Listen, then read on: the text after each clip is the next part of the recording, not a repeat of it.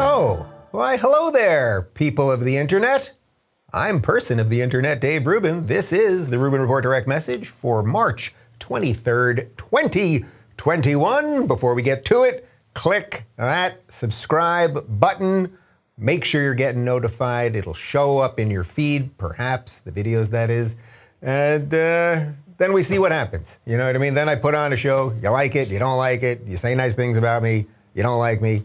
Either way, uh, it's all good. Uh, we are doing three stories today, uh, though I quickly want to touch on the, the shooting in Boulder, Colorado, which I'm not going to cover as a story because there's just so much unfolding at once. But there was a shooting in Boulder, Colorado last night that you guys probably all heard about. Uh, 10 people are dead. We'll find out more. Okay, we'll find out more. You can see everybody's just kind of running with their narrative. I think the interesting part of this, I mean, if you can glean anything sort of interesting out of these tragedies, is the way that the blue check Twitterati on Twitter were all demanding or, or, announcing, I should say, all announcing for the first hour that this guy was a white supremacist, white supremacist, of course. Turns out he's an immigrant from Syria. Now, that doesn't mean that all immigrants from Syria are bad people. That's obviously not the case. Uh, but the, the knee jerk move to automatically blame, blame, white people and white supremacists on everything. And then the way they oddly backtrack. I mean, I've seen social justice warriors and, and woke people today saying that even though he's an immigrant from Syria, he still has white privilege because he's not that brown. I mean, just like the litany of crazy things. Anyway, we'll probably cover the story more tomorrow. Um, but it is one of those ones where it's like, you know, the, the shooting is horrific and it and it is what it is, and we have to think about why these things keep happening and, and have an honest discussion about mental health and perhaps about guns and education and culture wars and all that stuff. Uh, but unfortunately, everybody just kind of runs to their side and, and treats it as is. Uh, so, the three stories that we're covering today, I saw a video on Twitter yesterday. There is a social justice school being funded by taxpayer dollars in DC. We're going to show you a little video and unpack what's going on at this social justice school, and you're not going to believe it, guys. It ain't good. It ain't good. Uh, second story today um, NBC has uh, a piece on uh, DC statehood. And you may have heard that in the last couple days, there's been sort of a bigger move. Really, in the last week, it seems like it's picking up steam.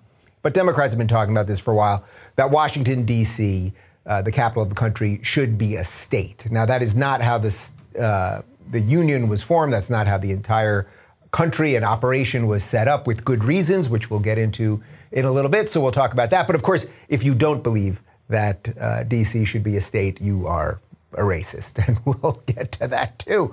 Uh, and then finally, I wanted to do something on the pandemic, but not really about the lockdowns or anything else, although it's tangentially there. Um, you know, the, the stress, the stress and depression and rates of alcoholism and all that, which I've talked about a little bit over the last couple months. Uh, there's a new Pew poll that really sort of unpacks what young people are going through, what people at different socioeconomic uh, stratas are dealing with, and, and it's messy. It's pretty messy. So we're going to get to all of that, and I'll try not to bring up Hitler or drop the F bomb today. That is the goal.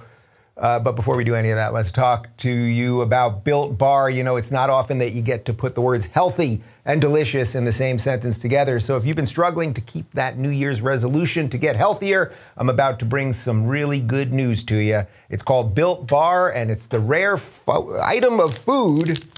Got one right here. Uh, that's both high, healthy and delicious. Built Bar is high in protein and fiber and low in calories and carbs.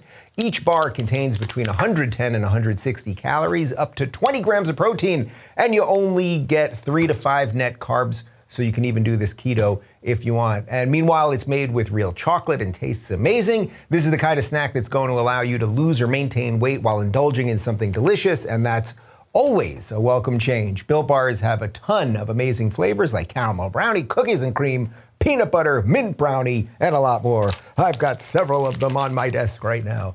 Don't give up your New Year's resolution. Built Bar is the answer. Go to Built Bar, not Bill Bar. Go to builtbar.com and use promo code Rubin to get 15% off your next order. Use promo code Rubin for 15% off at builtbar.com All right, so the first story I wanted to cover for you guys. Uh, so I saw this video on Twitter yesterday, but apparently, since August of 2020, there has been a new charter school in the DC area called the Social Justice Public Charter School. It is funded with taxpayer money.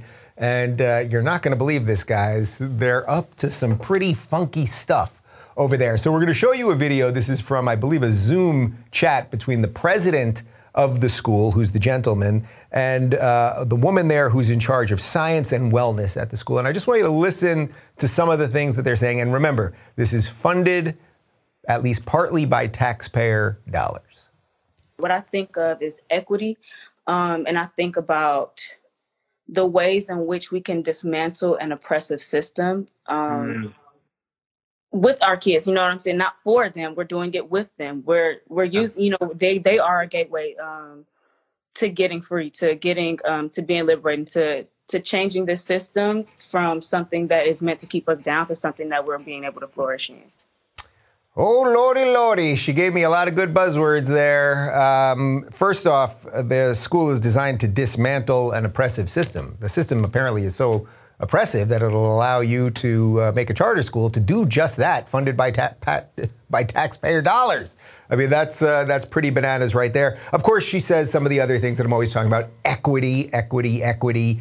Which, as you guys know, equity is the most dangerous word in our lexicon right now. It is the it is the worst idea being packaged as a good idea. The idea that we will all end up in the same place. It's anti-human. It takes away all of your um, individual autonomy, your ability to work hard or not work hard, to come from a good family or not come from a good family, to have a little bit of luck in life. If we're just going to have a system that makes everybody equitable, all we can do is give people equal rights, and that's what we've done in this country. Um, and she wants to dismantle, right? So we talked about the dismantling, the equity. Ugh. So this is what's happening there. Uh, let's show their uh, logo with a little bit of the text there. Uh, be part of the solution. As a community, we will do our part to make sure that the murders of black lives at the hands of law enforcement will not be in vain. Now is the time for a revolutionary social justice middle school. All right, so the reason I wanted to do this story right now is because, as I said, there was the, the shooting happened, and I was like, you know, I don't want to just dive right into that. Let's let's wait and see. I know that's kind of crazy, but like let's wait and see till we have a little bit more information. And then I saw this and it's like this type of thing gets to sort of the root of almost everything we're talking about here all the time. How the state is now funding things that will be racist. Do you think that a middle schooler who goes to that school, who learns that America is this oppressive patriarchy, who learns that equity is better than equality, uh, who learns a series of things that are counter to all of our founding documents and all that, and, and to dismantle the very things that allow them to live freely. Do you think they're going to come out as a more tolerant person or not? Do you think they're going to come out as a more enlightened person, as as someone that's going to, you know, sort of fight to get theirs in society, or someone that's going to burn it all down? And and that those things cannot be decoupled from each other. There is a reason that these people that the people that push this set of ideas have been so unable to really build anything, right? Black Lives Matter has made billions of dollars. It's unclear where any of that mo- money has gone. Antifa has caused at least roughly $2 billion worth of damage. Like, if they wanted to bring on their communist revolution or something, wouldn't they be building schools? Wouldn't Black Lives Matter be sending young people to you know, historically black colleges, whatever, whatever you want to do. But they're not good at that. So what they're good at doing is dismantling things, meaning, meaning destroy things. And it is much easier to destroy things uh, than to build things. The school slogan, by the way, is where scholar meets activist. That's, that's very dangerous. That's very dangerous. I really think about it for just a second. Think about all your teachers growing up, whether you went to a public school or a private school or half and half, whatever it is that you did, or whether you were homeschooled even. Would you want your scholar, so in essence, your teacher, where your teacher meets activist? That's dangerous. You don't want a teacher to be an activist. and I assume I don't know if they're saying where scholar meets activist, meaning that's what the teacher should be as one thing, or the scholar meets activist, meaning they're actually breeding an entire group of activists. I, that's probably that one.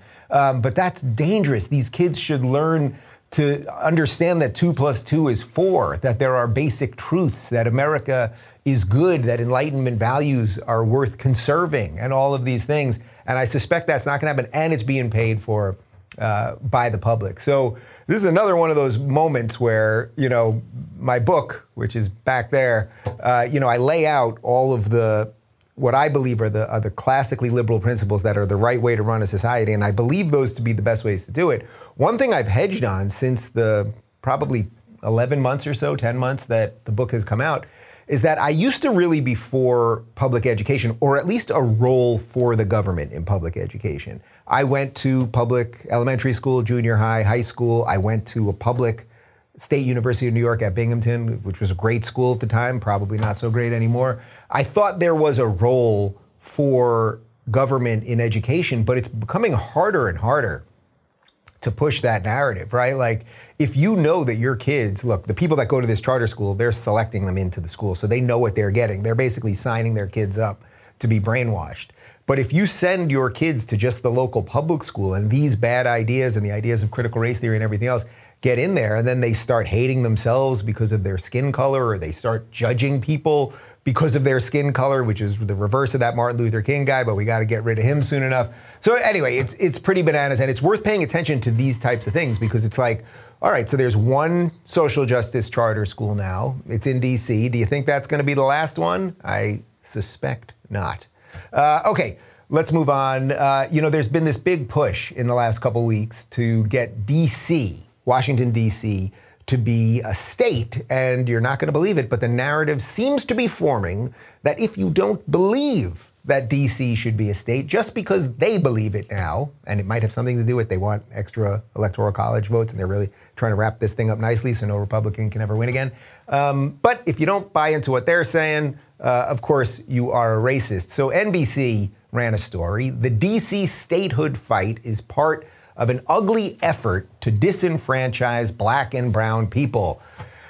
Yes, I'm shocked, people, that the mainstream media would frame something around racism when it has absolutely nothing to do with racism. But you know they'll find a way to do it. And let's look at the subheadline. Battles for statehood have always been political, but they've also quite often been about race. Washington, D.C.'s fight for recognition is no different. And then directly from the article itself, Withholding statehood from the District of Columbia is part of a far more sinister nationwide effort to disenfranchise non white Americans at disproportionate rates. It goes on today, non white Americans are, are more likely to be purged from voter rolls, more likely to live in gerrymandered vote sinks where elections are effectively decided by maps and not voters, more likely to endure horrifically long lines to vote when they can at all. These efforts to minimize the impact of non white votes, whether motivated by cynical part- partisanship or explicit white supremacy, are a legacy of the most shameful part of American history. Okay, well, I'm going to explain to you in just a minute uh, via a piece in The Federalist why DC was set up not to be a state in the first place. Now, look, I'm not saying there aren't some issues. Might there be some issues with gerrymandering? There might be.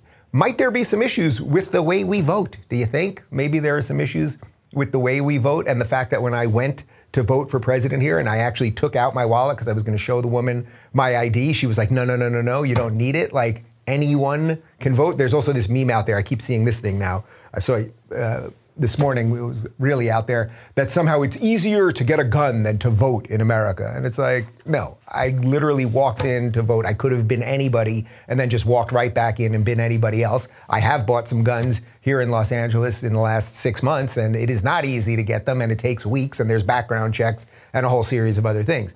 Um, but let's let's jump to uh, to the Federalist uh, for an explanation as to why DC was set up not to be a state, and then we'll unpack a little bit. The founders intended for the capital of the newly created United States to be a neutral ground for co equal sovereign states to come together to transact the nation's business.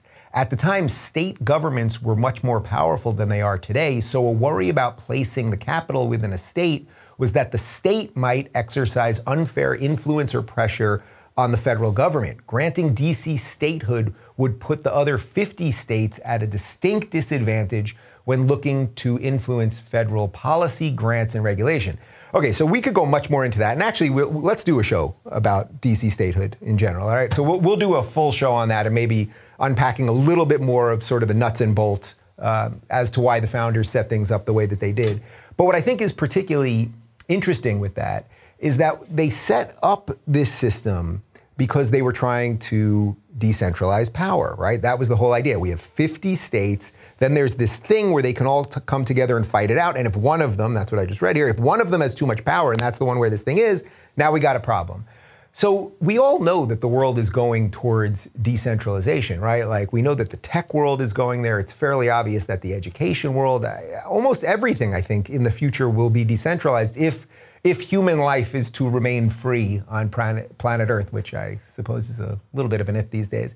Um, so when the people now want DC statehood, and of course they're going to tell you it's racist if you don't want it. Right, it's racist if you don't want it. Do you think any of these wokesters or any progressive or Democrat would want DC to be a state if there was any chance that it could be red? Like, are they really doing this because they just want to make sure that these disenfranchised voters get a chance to vote? Or is it, do you think, and call me cynical here, do you think it's possible that actually what they're doing is a really awful ploy because they know that it will be blue, it will not be red, and it will enshrine them in power forever? I know, I know, Dave, you're such a cynic. I get it, people. I get it. Um, anyway, the, whether DC should be a state or not, it is not. It was never based in racism. Has our history been a little bit messy? Yes. Have we done an incredible amount to make it much, much, much, much better?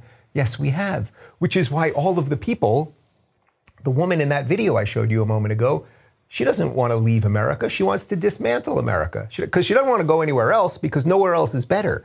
There is no place better than this place. There's no place like home. That's what Dorothy said. And there's no place better than this thing. So when these people, when they want to make DC a state and they want to change the filibuster and they want to pack the courts, all things that at some level might make some sense, perhaps.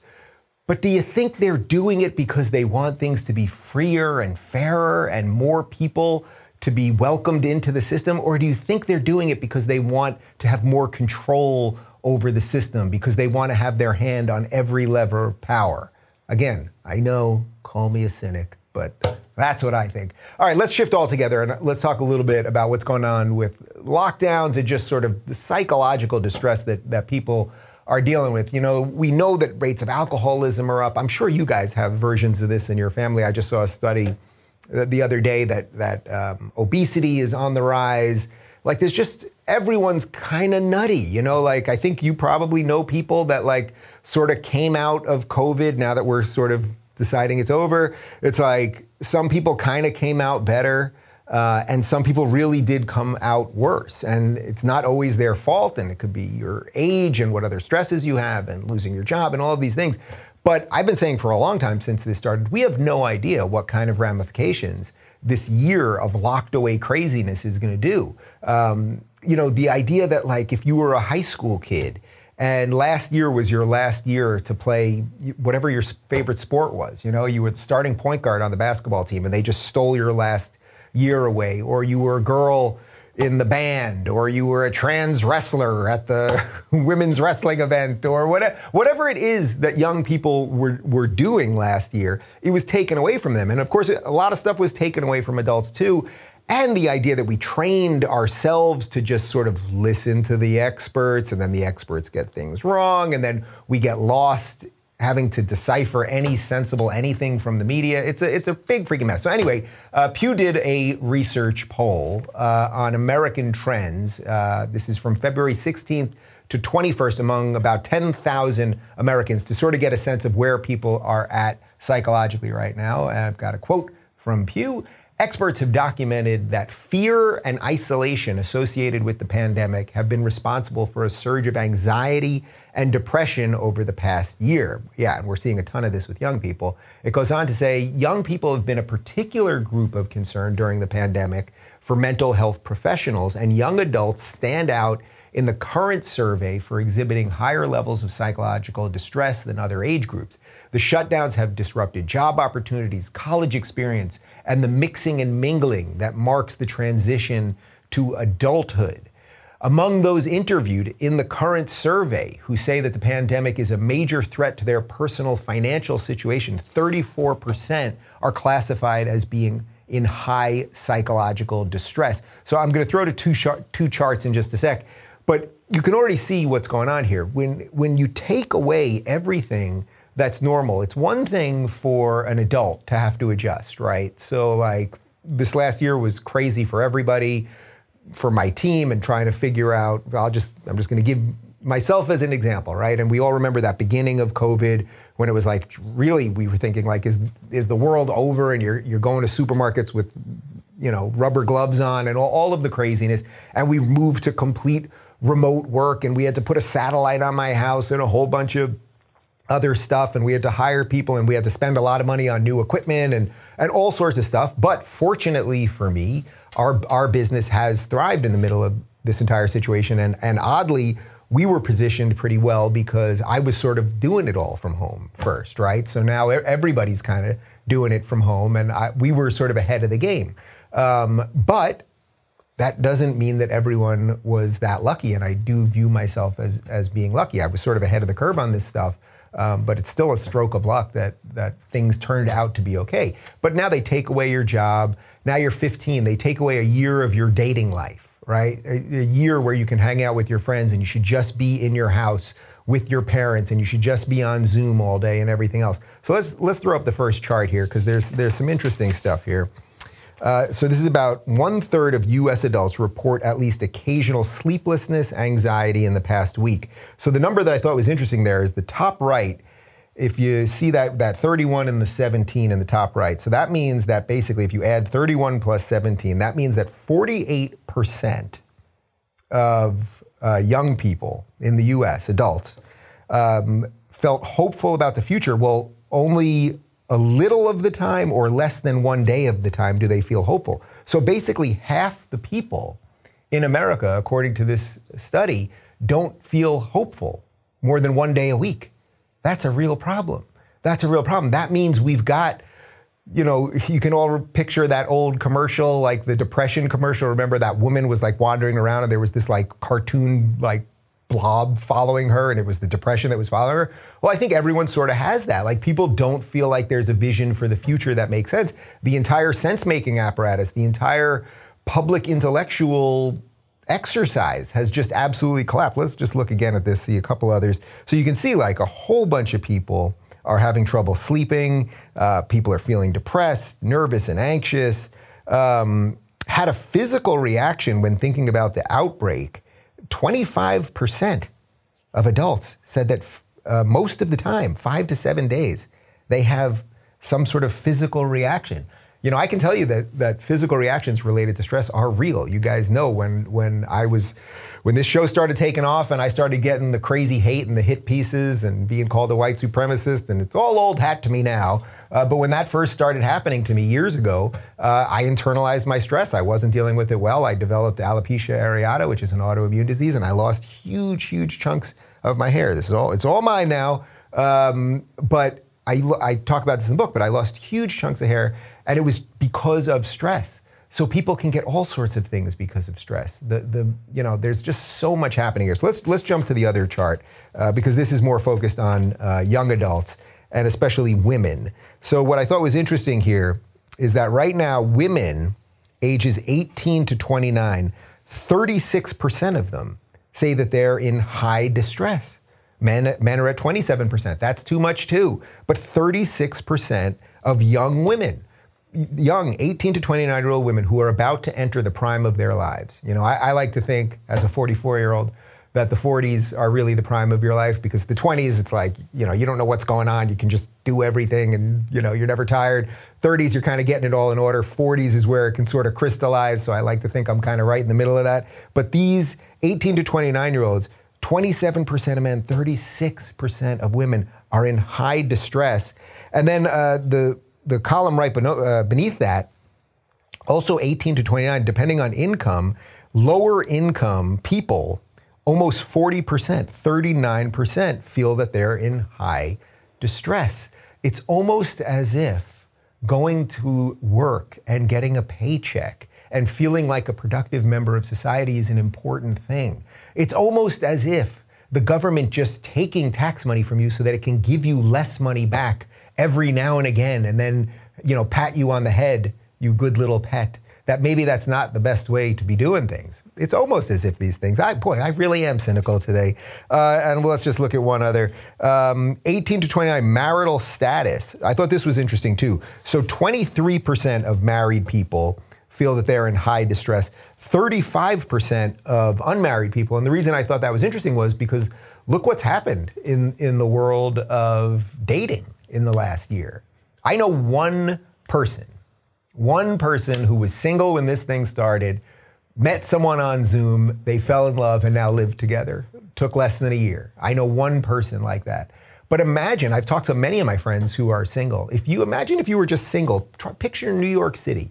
So you're single in New York City. You're basically everything's locked down. You can't go out to bars. You can't go out to restaurants, or you know maybe you can. You're wearing masks. There's no there's no more like walking up to somebody at a bar, right? Like you can't just walk up to somebody at a bar because they don't want you standing at the bar, right? So you can put a mask on. The way they have just disassembled all of our ability to just be normal is going to have so many long lasting effects. I am telling you guys, when I walk my dog, it's not just that they people literally pull their dogs away as if the dogs are going to infect each other. I now go out of my way. This is not a joke. I go out of my way to give the most over the top hellos to people. I, when we first moved here, you know, I don't love the idea that people could know where I live. So I usually I got my hat and glasses. Now I have a mask. I look, you know, I'm going to rob a bank. But now it's gotten to the point where people just walk by you and they don't even acknowledge that another human's there. So I'm, hey, how you doing? What's going on? Nice to see you. Good morning. How are you? Good, well, good evening. What's going on? What's happening? Nice to see you. Oh, you're having a good day. I mean, I am completely over the top now. And people, they, they often they won't even look at you. They won't even look, and they're still walking around with masks and everything else. So getting out of this thing, like you know, I know that uh, that elderly man, Joe Biden, said that on July 4th we might be able to get together with a small amount of family in the backyard if we're good to celebrate America's independence, which is completely bananas.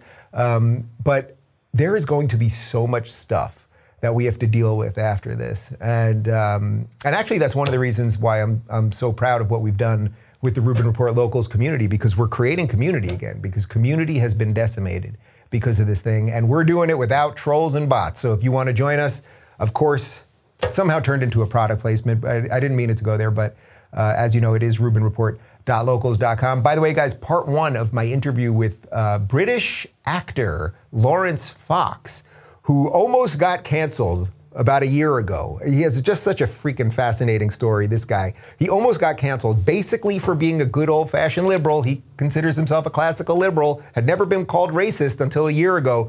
And then he was on a British TV show and all hell broke loose. That really put him on the map. And what I love about this guy is that, you know, I keep saying this idea that I'm, I'm tired of people who just talk. I want people who do. Like you got to go do something, go build a tech company, go start a political party, go build a product, whatever it is.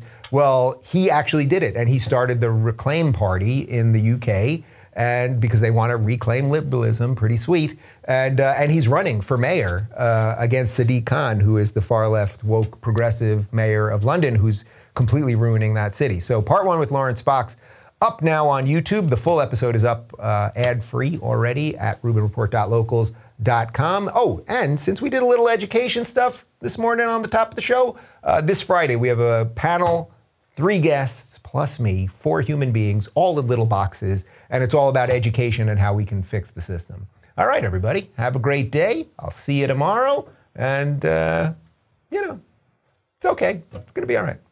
Right. Thanks for tuning in, everybody. Be sure to subscribe and rate this podcast. And don't forget, you can watch my direct messages live on Blaze TV and YouTube every weekday at 11 a.m. Pacific, 2 p.m. Eastern. And of course, if you want to connect with me personally and get early access to my sit down interviews, join RubinReport.locals.com.